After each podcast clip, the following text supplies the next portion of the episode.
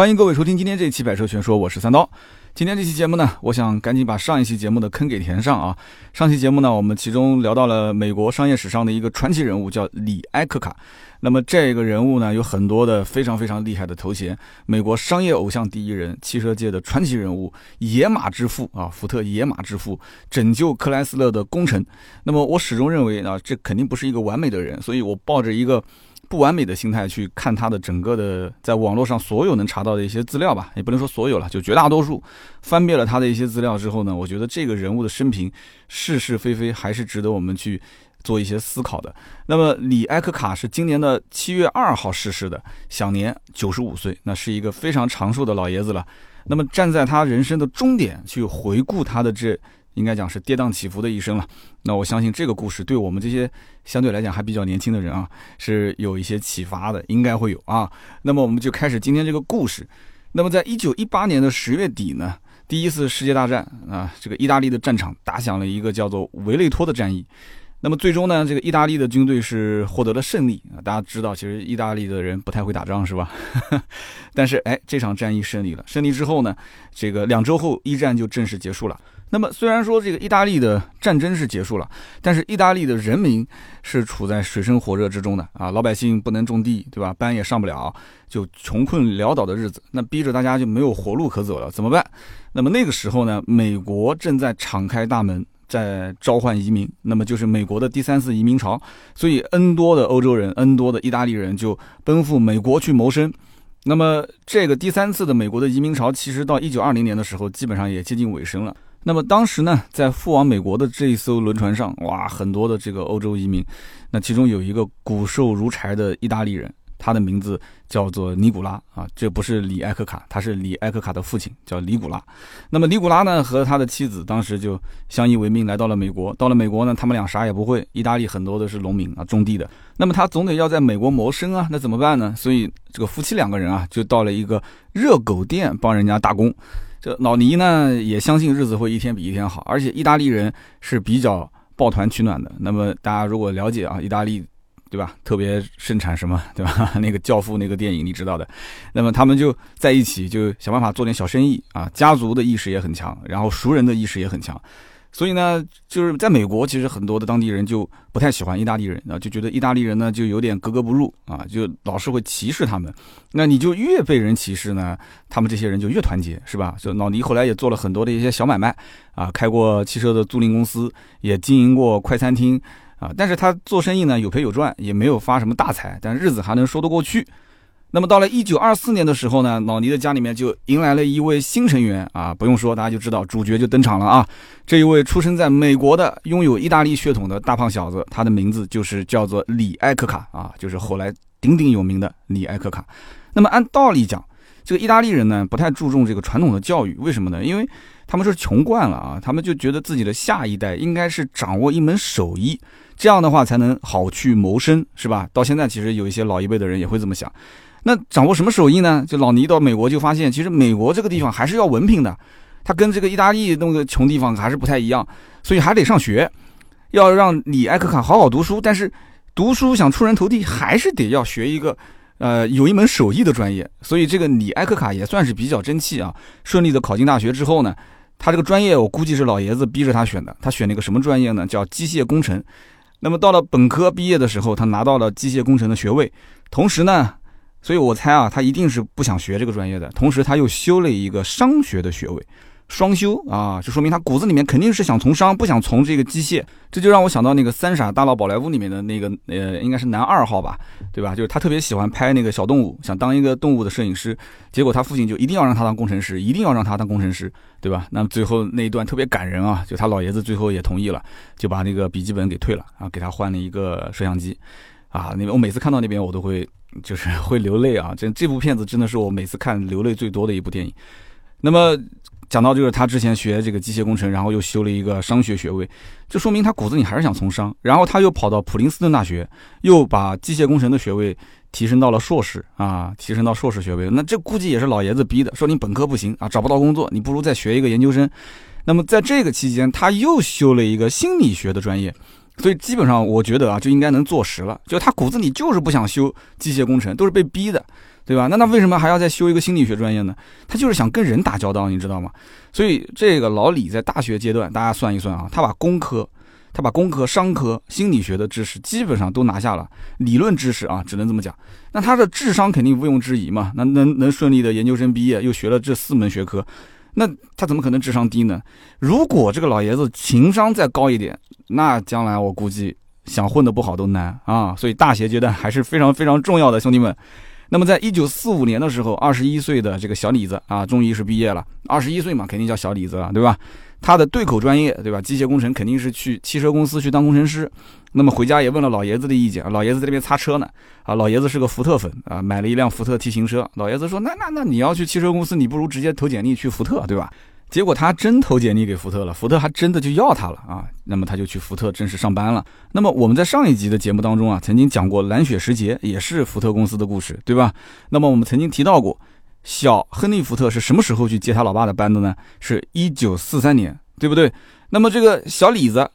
他是什么时候去福特上班的呢？是一九四五年，也就是说，小李子去福特上班的时候，正好是亨利·福特刚刚回来接老爷子班两年不到的时候，这公司正好是面临改革的时候，对吧？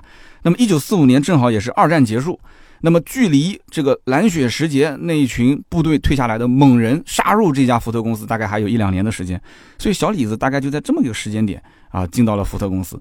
那么他既然是学机械工程的，那肯定是当一个实习工程师，是吧？所以理论知识先学了六七个月，然后呢，公司就把他分配到这个叫自动变速箱的相关的这个部门去做变速箱调教。但是这个小李子在里面干了一段时间，发现这不是他想要的，因为他觉得自己是更想跟人交流啊，跟人交流，不是跟这些冰冷的机器打交道。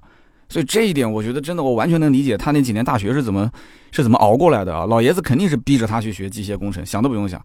所以当时小李子在强烈的要求下说：“我要调到销售部，啊，我要去做销售。”那别人心想：“你一个搞机械工程的，你跑去做销售干嘛呢？对吧？”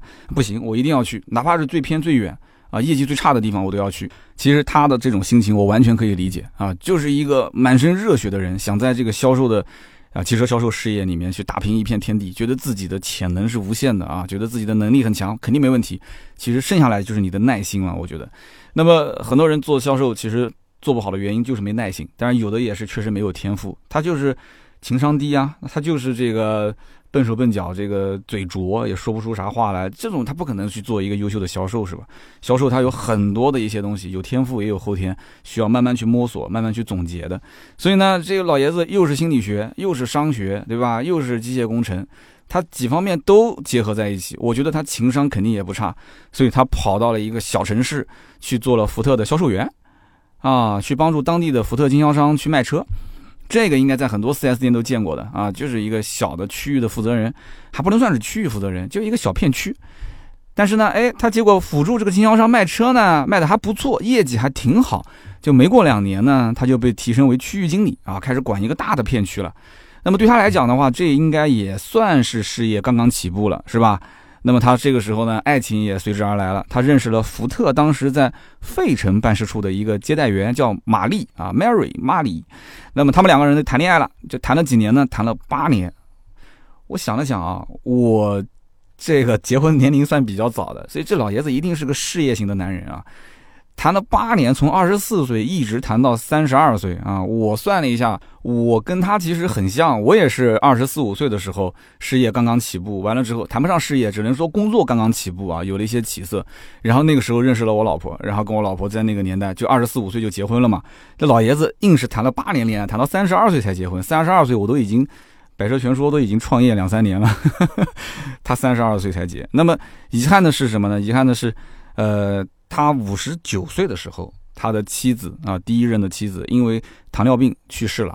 那么三年之后呢，他六十二岁的时候又娶了一家广告公司的一个职员，叫做佩吉啊，佩吉一个姑娘，两个人又结婚了。但是这个婚姻呢，仅仅也就维持了八个月。那么之后又过了五年，老爷子已经六十七岁了，他又娶了一个餐厅的老板娘啊，叫做达林啊，达林。他们俩结完婚之后，也仅仅就维持了四年，就离了。那我觉得啊，我分析这一段背景，我觉得李艾克卡是一个对家庭观念还是特别特别渴望的人，因为一会儿我说他的这个历史的时候，你就知道他后来的那几年应该是真的事业上登峰造极的那几年。那这么繁忙的一个人，还能有心思去谈谈爱情，想要组建家庭，所以他说明内心啊还是想回归的，你知道吗？但是他又是一个非常聪明的人，就是事业上他有追求的人。这种事业上有追求的人，然后又有一些家庭观念，但是你知道他第一段婚姻，应该讲很明显，他老婆是陪他从底层开始做起的，对吧？从当时一个福特的小的销售这个区域小管理员开始做起的，然后一步一步的做起来，一直陪他打拼成福特公司的总裁。总裁是什么概念？一人之下，万人之上。他对于他的妻子，就对于这个家庭的付出到底有多大？我相信他肯定心里面是清楚的。那老爷子五十四岁的时候被赶出福特公司，他的妻子也陪伴在他身边。虽然说他妻子还有五年就要离开这个世界了，所以大家知道，你糖尿病这个本身就是个慢性病，李艾克卡肯定也很清楚他妻子的身体情况，所以他的第一段婚姻根本就不是因为什么感情的问题，是不可抗的因素所终结的。他们俩的爱情，我觉得就是停留在第一段婚姻。那么后面这两段婚姻呢？我个人觉得啊，为什么那么短暂？你想，他当时的整个的身份和地位。千差万别，已经是整个在美国非常非常有声望的一个人了啊。那跟他的这个身份地位有很大的关系。他当时虽然被赶出了福特，但是他后来到了克莱斯勒，声望更高，地位更高了，是不是？他成了拯救克莱斯勒的男人。你看他两段婚姻的这个时间点，正好是跟这个相契合，所以整个美国应该讲商界都把他当成神一样看待。你说这样的一个老男人，他怎么不吸引女性呢？对吧？他肯定是吸引那种同样也是在美国奋斗。对吧？也有这种创业激情的这种女性的喜爱，所以他不第二任啊，第三任娶了一个餐厅老板娘嘛。所以我觉得这是顺理成章的事。但是两个同样奋斗的人，都是在事业上有所追求的人，他们俩在一起是一定经营不好一个家庭的，这是百分之百的事情。所以这两段婚姻都十分的短暂啊，我觉得也是必然的。那我们把视线还是拉回到这个小李子做销售的这个年代啊，二十二岁的年纪啊，成为了福特的一个销售；二十五岁的年纪，成为了区域经理。那么之后呢，他的业绩也并没有说一路狂飙，那就太顺了啊。他有的时候这个销售业绩呢，还是要垫底。那他的领导曾经就跟他讲，他说：“哎呀，你可以是最后一名，但是你不可以总是最后一名。”这个话讲的，你就是你懂啊，对吧？所以小李子，你想他本身他爸就是美国的，这算是第一代移民了，他算是第二代，所以他能看得出他老爷子当时那一代人。吃苦耐劳的那种精神，想尽一切方法想要去出人头地的那种深入骨髓的那种目标感，所以老爷子三十二岁的时候绞尽脑汁去想，你想就从二十二岁干到三十二岁，一个十年就过去了。三十二岁的时候，小李子还算是小李子啊，他想出了一套方案去卖当时一九五六年款的福特汽车。什么方案呢？叫做五六换五六。那什么叫做五六换五六呢？其实解释一下非常简单，就是你只要交百分之二十的首付款。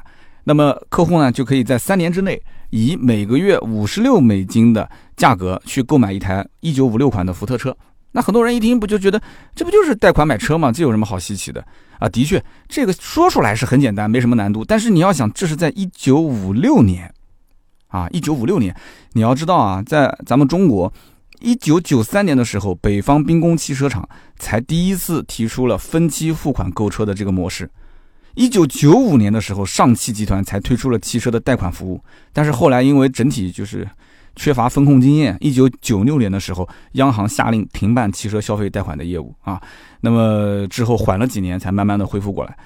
那么因为这一次的骚操作啊，可以说是叫什么一战封神。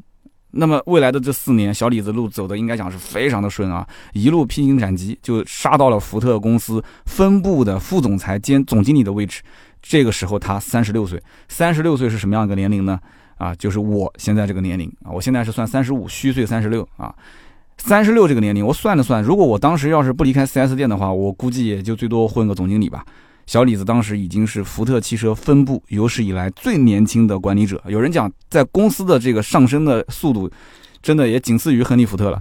那他刚上任的时候，肯定也想做一点大事啊，年轻气盛。我现在也想做点大事啊，对吧？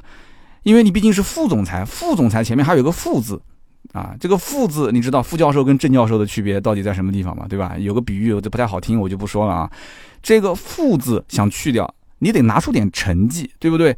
于是呢，他就向这个亨利福特当时提了一个方案，提了一个要设计一款运动车型的方案。当时这个方案一说出来，亨利福特当时我跟你讲杯子都要砸了啊，就特别特别生气啊，就直接给否决了。那为什么亨利福特要发那么大的火去否决这个方案呢？啊，这背后是有故事的。那么这个叫做 Edison 这个车呢，啊，我这发音可能不标准啊，就 E D S E L，反正大家知道这个车就可以了，福特 Edison。那么这个车子呢，当时为了造它，整个福特团队从1947年开始就做各种各样的调研啊，收集各种各样的数据去做分析。那么最后哎导出一个车型，它的名字就叫 Edison，说这个车啊，只要上市一定是大卖的。哎，就这段话大家听的是不是有点耳熟啊？对了。这就是南雪时节干的好事，就是上期我们节目当中不是一直在讲南雪时节吗？对吧？四三年老福特，然后快要不行了，然后小福特进公司接班。四三年的时候，那么这个车从四七年开始做各种调研，我可以推断啊，虽然说网上没有相关资料有明确的指出是他们干的，但是我可以推断，这背后做各种资料收集，然后推导，一定是蓝雪时节干的好事，因为时间上是吻合的。那么结果造出来这个车呢？在市场上，整个反应是很一般，很一般。为什么呢？因为这车大马力、夸张的造型，照片我们在微信图文里面都会有给大家发啊。又又是很夸张的造型，很大的马力，定价又不低。那美国当时的整个经济已经没有十年前那么好了。大家注意啊，这整个调研的周期是跨度有十年。那么这十年前跟十年后。那整个年轻人买车的这个概念都完全不一样了，因为当时美国正好是婴儿潮，所以大家对于整个市场未来的这个发展，它是非常乐观的。谁知道后来美国经济就不行了，所以整个汽车市场是往小型化去发展，而且车价也是越卖越便宜，越卖越低。你看现在我们对吧？现在就买车是不是价格也是越来越便宜，越来越低啊？所以你再往大车上面去发展就不理智嘛。所以福特公司当时造了这么一款车。卖的是非常的差，所以亨利·福特老爷子当时就气的，就是说，你看这个赔钱货，对吧？你不是现在还要造什么运动型车吗？你你你看看这个车，这个叫什么 Edison 这个车，我的天哪，在汽车圈都被传为笑柄了。那为什么被传为笑柄呢？因为这车当时啊非常夸大、非常自信的讲说一定会卖得好，结果卖的差到什么程度？我跟你这么讲啊，福特公司当时为了促销这个车，甚至还采取过什么？就你只要来试驾，我就送你彩票。哎，哎，这 4S 店可以学习一下啊！你只要来试驾，我就送你彩票。之后还送了客户什么？就是除了彩票之外，还送你两百美金，或者你要如果不要两百美金的话，我送你一匹马。那但是我相信这里面一定是有一定的条件的 啊，交意向金啊或者怎样，反正送两百美金或者送一匹马。但是有人讲送马是什么意思呢？我也不知道什么意思。反正当时为了送马，这福特还专门雇人过来给这个马儿喂草。啊，我估计可能因为这车质量不过关，车子如果坏了，车主好歹还有一匹马可以代步，是吧？那么反正这台叫做 Edison 这个车型，让福特公司前前后后亏了三点五个亿，三点五个亿啊！你说这小福特能不发火吗？是不是？本身那个时候赚点钱也不容易啊。那么这个李埃克卡他肯定是不背这个锅的，为什么？因为一九四七年的时候，这他刚进公司都没多久，对吧？这事情又不是我推起来的。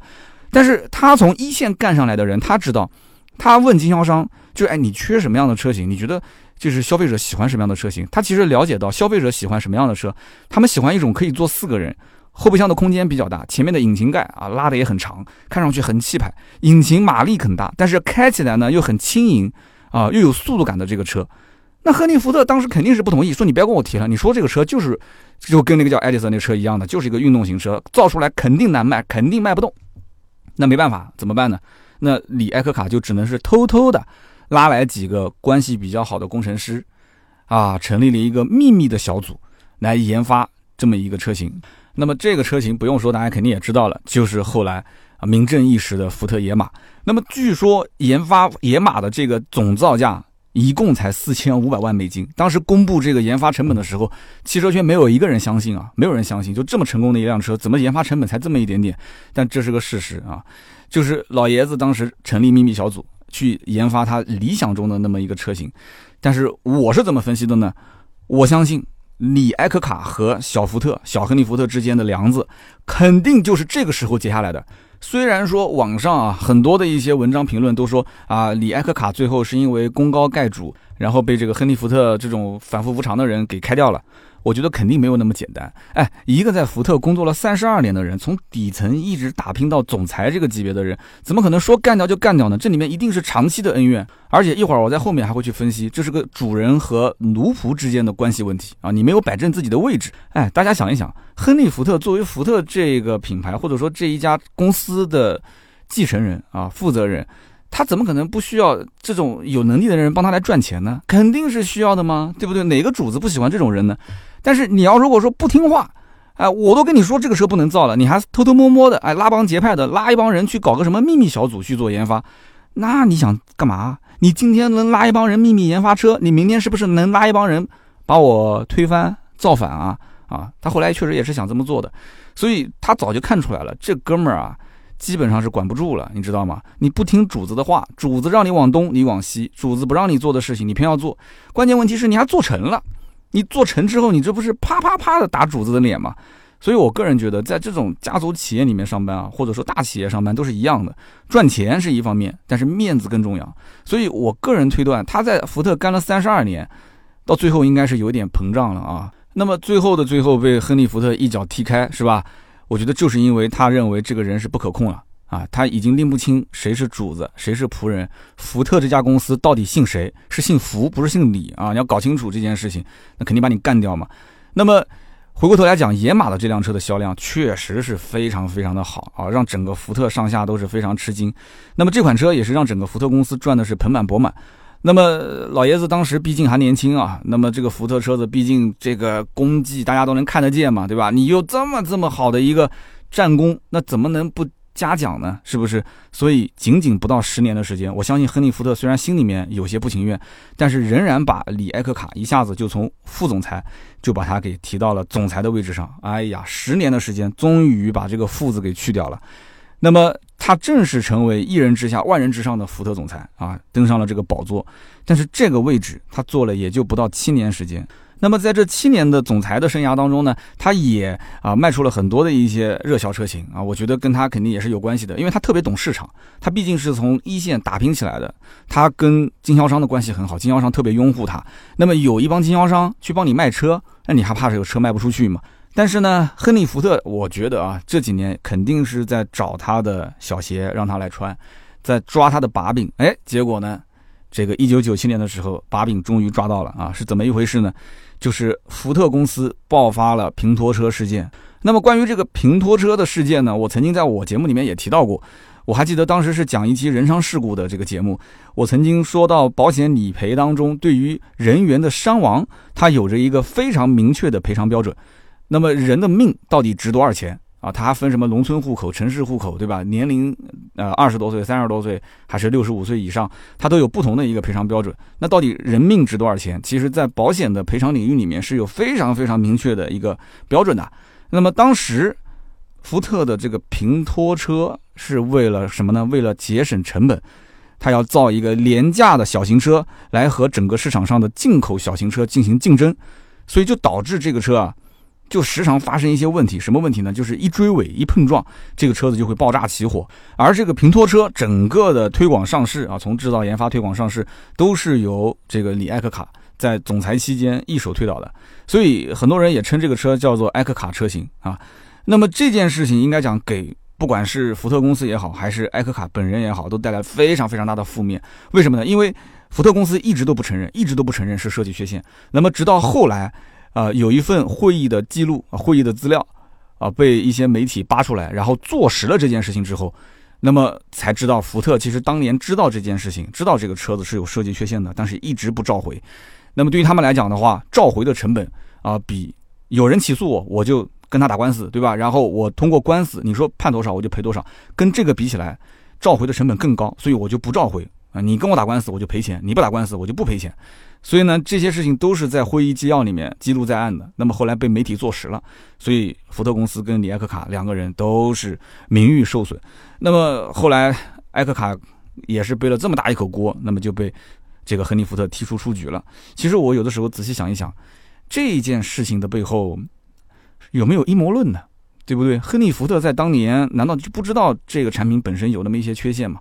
那么李艾克卡做了这么多年的汽车行业的人。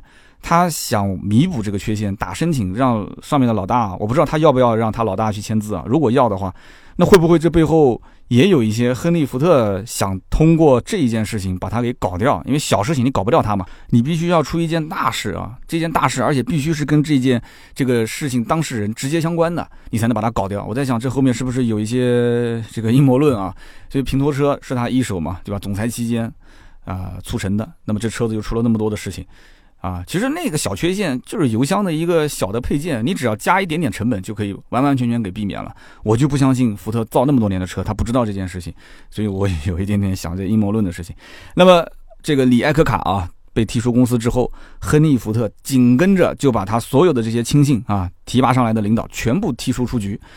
那这个应该讲手段是非常的犀利啊，就一个都不留。我在想啊，这个亨利福特他的眼中其实一直是怎么看？这个来自虽然说是美国出生啊，但是来自意大利的这么一个小李子，大家都知道，其实意大利人我刚刚不讲嘛，喜欢搞一些小团体是吧？那么他肯定是认为小李子就是这样的一类人啊，你这意大利人你就这样的，你就是搞小团体，然后呢你就喜欢搞点小事情，对吧？你现在搞的还不是小事情，你搞大事情了。那你要如果说是个能人，而且你能听我的指挥，我亨利福特永远是对的啊，你做的事情对不对不重要啊，就是我人是对的就可以了。那么你就是一个听话的，可以在我这里享福的能人。但是你要如果不听话，那你就成为一个妄人啊！你就是为了利益，为了一些你的私心，想要去获得更多的利益，想要获得更多的啊，你根本承载不起的这种名望，你是成为了一个妄人。所以呢，福特它毕竟是一个家族企业，它不是你李艾克卡的企业。那亨利福特。我估计应该是暗示明示了很多次，但他始终拎不清这件事情啊。虽然说前面这些是我的推测，但是我后来查阅了一些资料，我看到在一九九零年出版的《亨利·福特二世的一生》这样一本书当中，福特汽车欧洲前副主席，也是福特二世当时最亲近的一个密友之一，叫做沃尔特·海斯，他曾经写过一段话，叫做：“埃克卡当时试图暗示亨利·福特二世啊，你的年事已高了，你不能再经营公司了。”所以想借此来推翻他，那么不仅仅是这个人在书中写过啊，亨利福特的前董事富兰克林墨菲当时在洛杉矶时报啊采访他的时候也曾经说过，说这个埃克卡曾经试图通过董事会来罢免福特二世，以此来控制整个福特公司，但是呢，亨利二世先发制人啊，打击了他。所以我想来想去，觉得啊，大家有没有看过有一部电视剧叫做《乔家大院》啊？我觉得这个情节应该最终。就是跟乔家大院里面乔致庸和孙茂才两个人的关系差不多。你看那个孙茂才最后想干嘛？想娶乔致庸的嫂子，对吧？那娶了乔致庸的嫂子之后，你觉得这个乔家今后还姓乔了吗？是不是？所以乔致庸心里面清楚的很，这种人肯定是要赶尽杀绝，想都不用想的。那么可以说，李艾克卡当时离开福特公司啊，啊，也算是背了一口大黑锅，对吧？当年。平步青云的小李子啊，现在已经是个老李子了，三十二年的青春不复了。那么不管怎么讲，毕竟是顶着福特总裁的这个光环离开的，虽然是被开除了，对吧？但是瘦死的骆驼比马大啊，毕竟是总裁啊，福特公司总裁，你开玩笑啊？他刚一离职，旁边的克莱斯勒就过来找了，克莱斯勒的这个里面相关负责人就说了：“你赶紧过来吧，就就就我们公司也快不行了，水深火热，你过来看看吧。啊，这薪资待遇什么都好说。”这老李，你想当年五十四岁被开掉，那心中肯定是憋着一口恶气没处撒，是不是？那你想旁边的克莱斯勒也快破产了，他看一看这个，他其实不用去，他估计就稍微听听耳边风。他本身是汽车行业，都是美国的公司，想一想都知道这家公司到底是什么问题，所以他的嘴角就露出了一丝微笑啊。为什么呢？没处撒啊，对吧？这我要五十四岁也算是正当年啊，我要找一个舞台啊，施展拳脚，是不是？那么他后来去到了克莱斯勒公司，他到了公司一看，哈，果不其然啊，跟他想的是一样的，一群拿着高薪不干活的管理层啊。当时他公开的时候就跟记者采访就讲说，你看美国的管理层一年拿一两百万的美金，对吧？人家日本的这个汽车的高层才几十万啊，二三十万美金一年，你想想看，结果我们造出来的车还没有日本人造出来的车好，所以啊，就各种公开场合就是喷啊。那你光是喷肯定不行啊，他是真的是敢下狠手的啊。他到工厂里面去看一看，说发现这个工人的工作效率也是非常的低啊，效率极低。我估计你钱都不给人家工人，人家工人怎么可能有效率呢？所以呢，这老爷子当时一看就很清楚了，这家公司想让他起死回生非常简单，对吧？本身他就是空降过来的。我之前跟大家讲过嘛，但凡是空降的高管，必然要掀起一阵腥风血雨啊。果不其然，老爷子一上来啊，咔咔咔关掉了二十个工厂，没听错，不是两个啊，是关掉了二十个工厂。然后呢？从一九七八年他刚刚上任到一九八零年两年的期间，总共裁掉了七点四万名工人。七点四万名工人啊！你想想看，多少人这个家庭啊，一个顶梁柱失业了，甚至一家子两个顶梁柱都失业了，所以都不敢想。我跟你讲，为什么今天这期节目叫一将功成万骨枯呢？然后同时他还解聘了三十五位副总裁当中的三十三位，那么留下来的这些员工啊，包括管理层啊，你必须要接受减薪的待遇。你要愿意接受减薪，你就留下来；不愿意你就滚蛋啊！所以他累计减薪十二亿美元。与此同时，他还跟上游的这些汽车配件的供应商谈啊，说你必须接受我延长我的这个账期，就是货先拿过来啊，暂时不给钱。你要是同意就留下来，不同意就滚蛋。然后他还对管理层讲啊，就是说，哎，管理层嘛，总得要留几个是吧？那就给他们减个百分之十吧。啊，百分之十已经算是老爷子手下留情了啊，毕竟要留一点人才管理公司。那么这属于叫节流。那么除了节流呢，还要开源。怎么开源呢？他找钱啊，所以他就去说服这个国会去批准联邦政府放给克莱斯勒十五亿美元的贷款。所以说这老爷子啊，毕竟在福特干了三十二年，干到总裁这个位置，这个社交圈子还是相当相当广的啊。而且他的情商跟智商跟口才肯定都非常的好，要不然怎么可能呢？上去就十五亿美元，那他原来不在的时候，怎么不拿十五亿过来救急呢？所以他当时为了表示我光拿钱不是不干事的，对吧？而且我要表个态嘛，他怎么办呢？他就把自己的工资降到一美元。一我们也现在能听到啊，有一些这个某某某某这个 CEO 说，我把我的工资降到一美元。我觉得他降一美元的时候，基本上就是这个想出去跟别人要钱 啊，然后公司遇到困难的时候。但是我觉得这是作秀而已啊。为什么？一会儿后面我要解释啊。那么李埃克卡这个人，他确实是很了解市场，毕竟他是从卖车一步一步打拼上来的一个总裁。那么他来到克莱斯勒，咔咔咔一顿整顿，是不是？那么开源节流，对吧？该裁的也裁了，该关的工厂也关了，该找的钱也找了。那你还缺什么呢？那你就缺产品啊！你要有个好的产品给公司来造血啊，对吧？所以他确实有点本事。他来到克莱斯勒之后呢，推出了两款火爆的车型，一款呢是一个四缸的前驱的车型，叫 K 型车。这是一款小型车，哎，一提到小型车，大家还有印象吗？我们刚刚讲的福特的平拖车，它也是一个小型车，所以我个人推测，这个老爷子肯定是之前在福特公司，对吧？总结了一下平拖车的这个小型车的失败的案例之后，才能让这一款车如此之成功。那么除了这款车之外呢，老爷子又开发了一款车啊，一种厢式的载客车。当时在那个市场上，这个车型它算是一个细分市场，就是他自己开辟了一个细分市场。所以这个车型是克莱斯勒有史以来最吸睛的一个产品，所以老李他还是有两把刷子的啊。那么没有几年啊，这老李一下子就把整个企业扭亏为盈了嘛啊。上一期我们就说过，他帮整个的克莱斯勒净赚了将近二十四亿的美金，比之前整个克莱斯勒公司六十多年的总利润加在一起还要多。哇塞，你想想看，那肯定是意气风发的年代啊！所以呢，一九八三年的时候，李埃克卡就成为了《时代周刊》的一个封面人物。哎呀，声誉达到了顶峰。那么紧跟着呢，一九八七年，他就开始决定再干一件大事。什么事情呢？那就是收购啊濒临破产的美国汽车公司 AMC。几乎所有的人都反对他，为什么？哎。这克莱斯勒之前都差一点破产了，老爷子过来之后，你说咔咔咔又是裁员，又是减薪，又是关工厂，对吧？哎，虽然说有两款车，对你卖的还是不错的，但好日子才刚刚开始啊，你怎么又出去并购呢？这个步子跨的有点大啊，就怕扯到那啥，所以很多人都不同意。那老爷子坚持要收购，不行，谁说都不行，就一定要收购。所以这老爷子也挺犟的啊。但是结果呢？结果收购完 AMC 回来之后。这家公司估计很多人没听过啊，但是这家公司旗下有一个品牌，我相信所有的人都听过。这个品牌叫做 Jeep，也就是我们说的吉普品牌啊，Jeep。那么这个品牌呢，后来就成为了克莱斯勒的一头超级现金大奶牛啊，至今也是如此。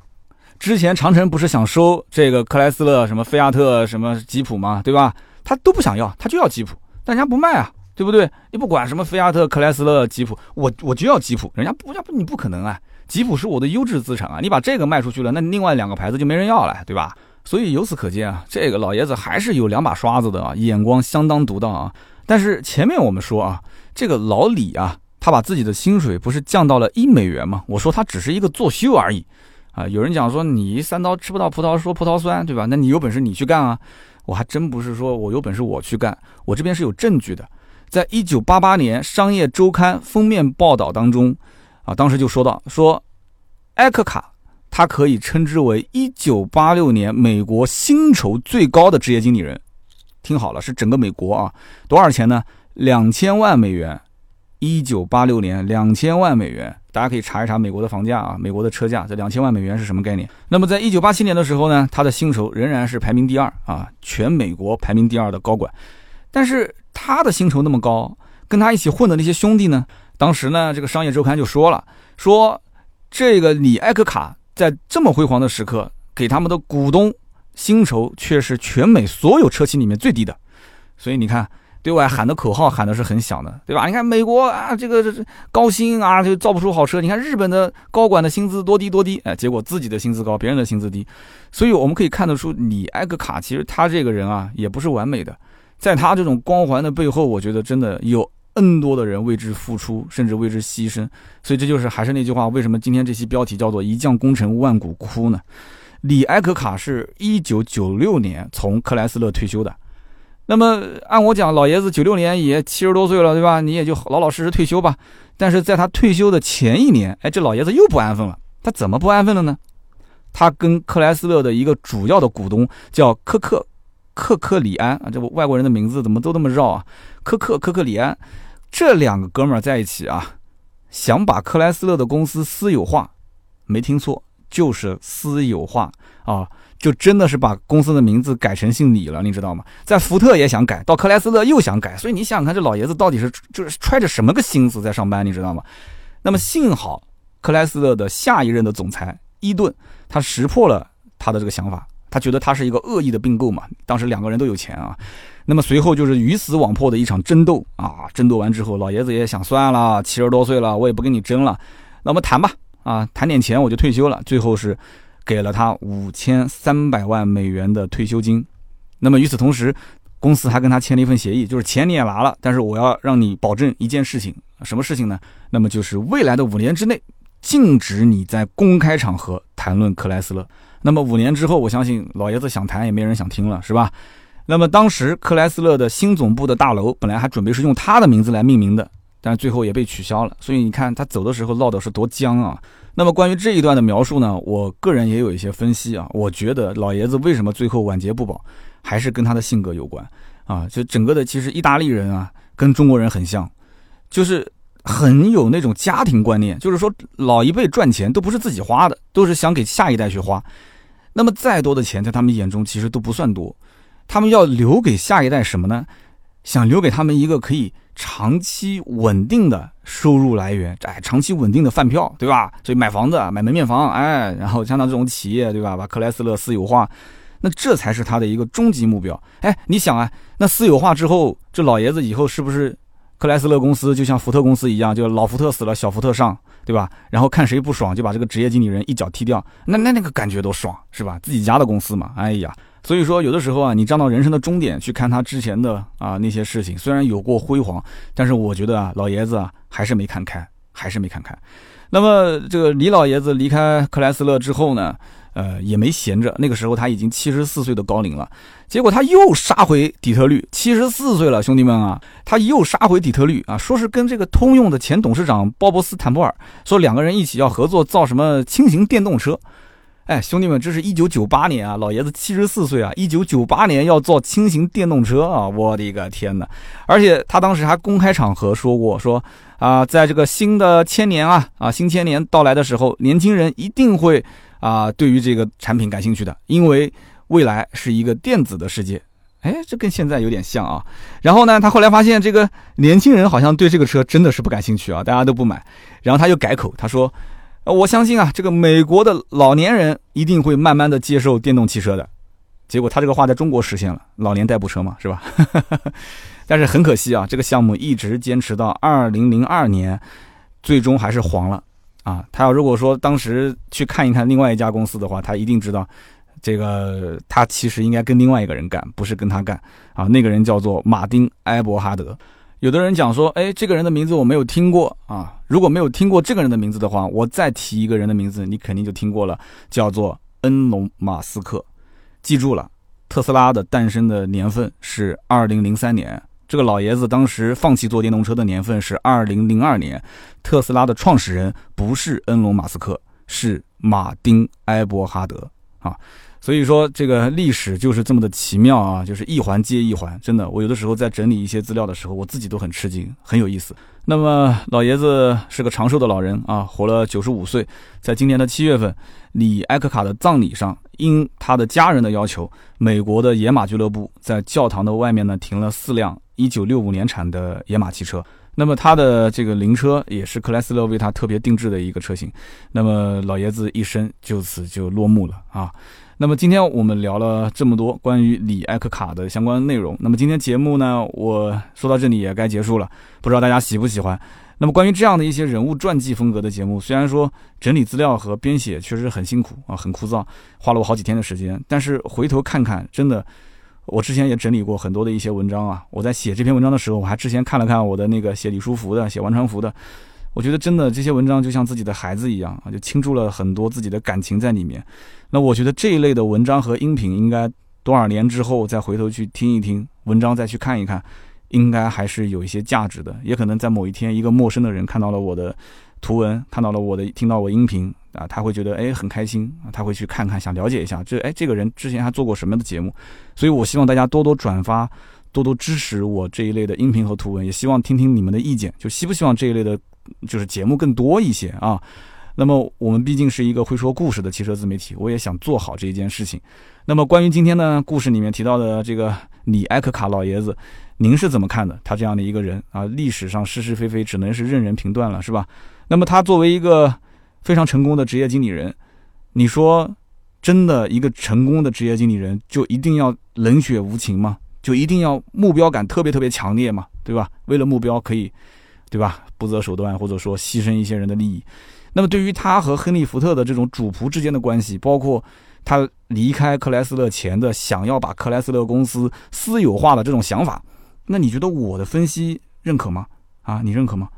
欢迎在我们的节目下方留言。那么，留言互动是对主播最大的支持。我们也会在每一期节目的留言区抽取三位听友，赠送价值一百六十八元的芥末绿燃油添加剂一瓶。好的，那我们现在回头看一看上一期节目的留言互动。上一期节目呢，我们聊到了帮福特起死回生的蓝雪时节啊。